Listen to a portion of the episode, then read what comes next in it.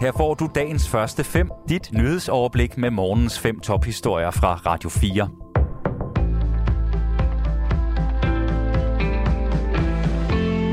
Godmorgen, det er fredag den 2. december, og her kommer dagens første nyheder på Radio 4 med mig, Sofie Levering. Cirka 138.000 borgere har forsøgt at få slettet deres gæld til det offentlige ved at indbetale de beløb, som de skyldte. Men derefter fik de pengene retur. Det skyldes, at Gældsstyrelsen er bagud med at få undersøgt, om den egentlig har lov til at inddrive pengene, skriver Berlingske. Tal fra Gældsstyrelsen viser, at antallet af gældsposter, som ikke er inddrivelsesparate, er vokset med 1,5 millioner i år, og halvdelen af dem stammer fra Skattestyrelsen. Mange kommuner har svært ved at holde løftet om at give alle gas- eller oliefyrsejere klar besked inden nytår om, hvorvidt de kan få fjernvarme, det skriver politikken. Flere kommuner oplever, at udrulningen af fjernvarme står til at blive, blive noget dyrere end forventet. I Hørsholm Kommune forklarer den konservative borgmester Morten Slotved, at det kommer til at tage længere tid, fordi kommunen skal lave nye beregninger og have en dialog med borgerne om, hvorvidt de er villige til at betale en højere pris. Kommunernes landsforening bekræfter over for politikken, at problemet at problematikken er udbredt i hele landet. I april sagde den nu fungerende statsminister Mette Frederiksen, at alle, som i dag ejer et gas- eller oliefyr inden årets udgang, skal have klar besked om, hvorvidt de kan få fjernvarme eller ej.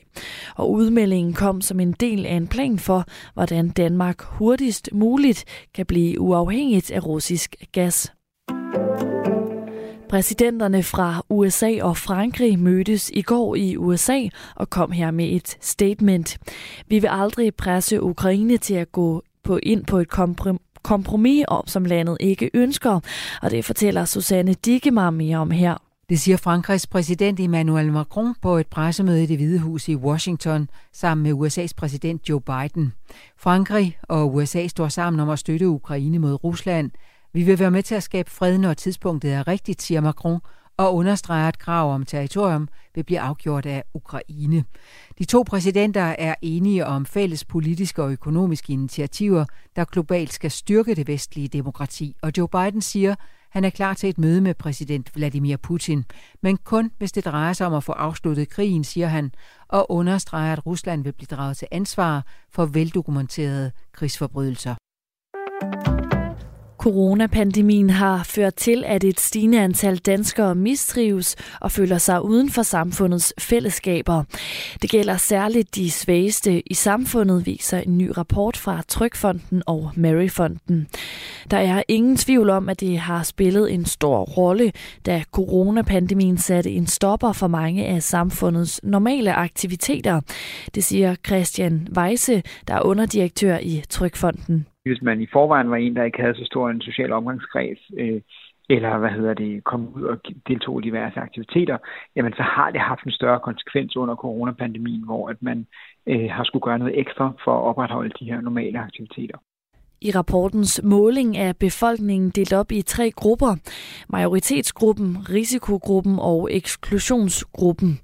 Majoritetsgruppen trives grundlæggende og har adgang til de fællesskaber og aktiviteter, som de ønsker. I risikogruppen er der mindre deltagelse i fællesskaber end flertallet, og personer i den gruppe føler sig oftere ensomme, samt kæmper oftere med fysiske eller psykiske problemer. Og det er altså særligt i disse to kategorier, hvor der er sket et ryg af mennesker fra den ene gruppe til den anden. Antallet af langtidsledige blev ved med at falde i oktober. Det viser tal fra Styrelsen for Arbejdsmarked og Rekruttering ifølge Dansk Erhverv. I september var tallet ellers det laveste i 26 år. Christian Skriver, der er seniorøkonom i Dansk Erhverv, kalder faldet for en fremragende nyhed. Dansk økonomi er braget ud af coronakrisen med høj vækst, og virksomhedernes efterspørgsel efter arbejdskraft er stor, skriver han til Ritzau. Efterspørgselen betyder, at mange ledige igen har fundet fodfæste på arbejdsmarkedet. Dagens første fem er tilbage igen mandag morgen. Hvis du har brug for en nyhedsopdatering inden da, kan du altid fange os i radioen, på nettet og i vores app. Vi høres ved til dagens første fem fra Radio 4.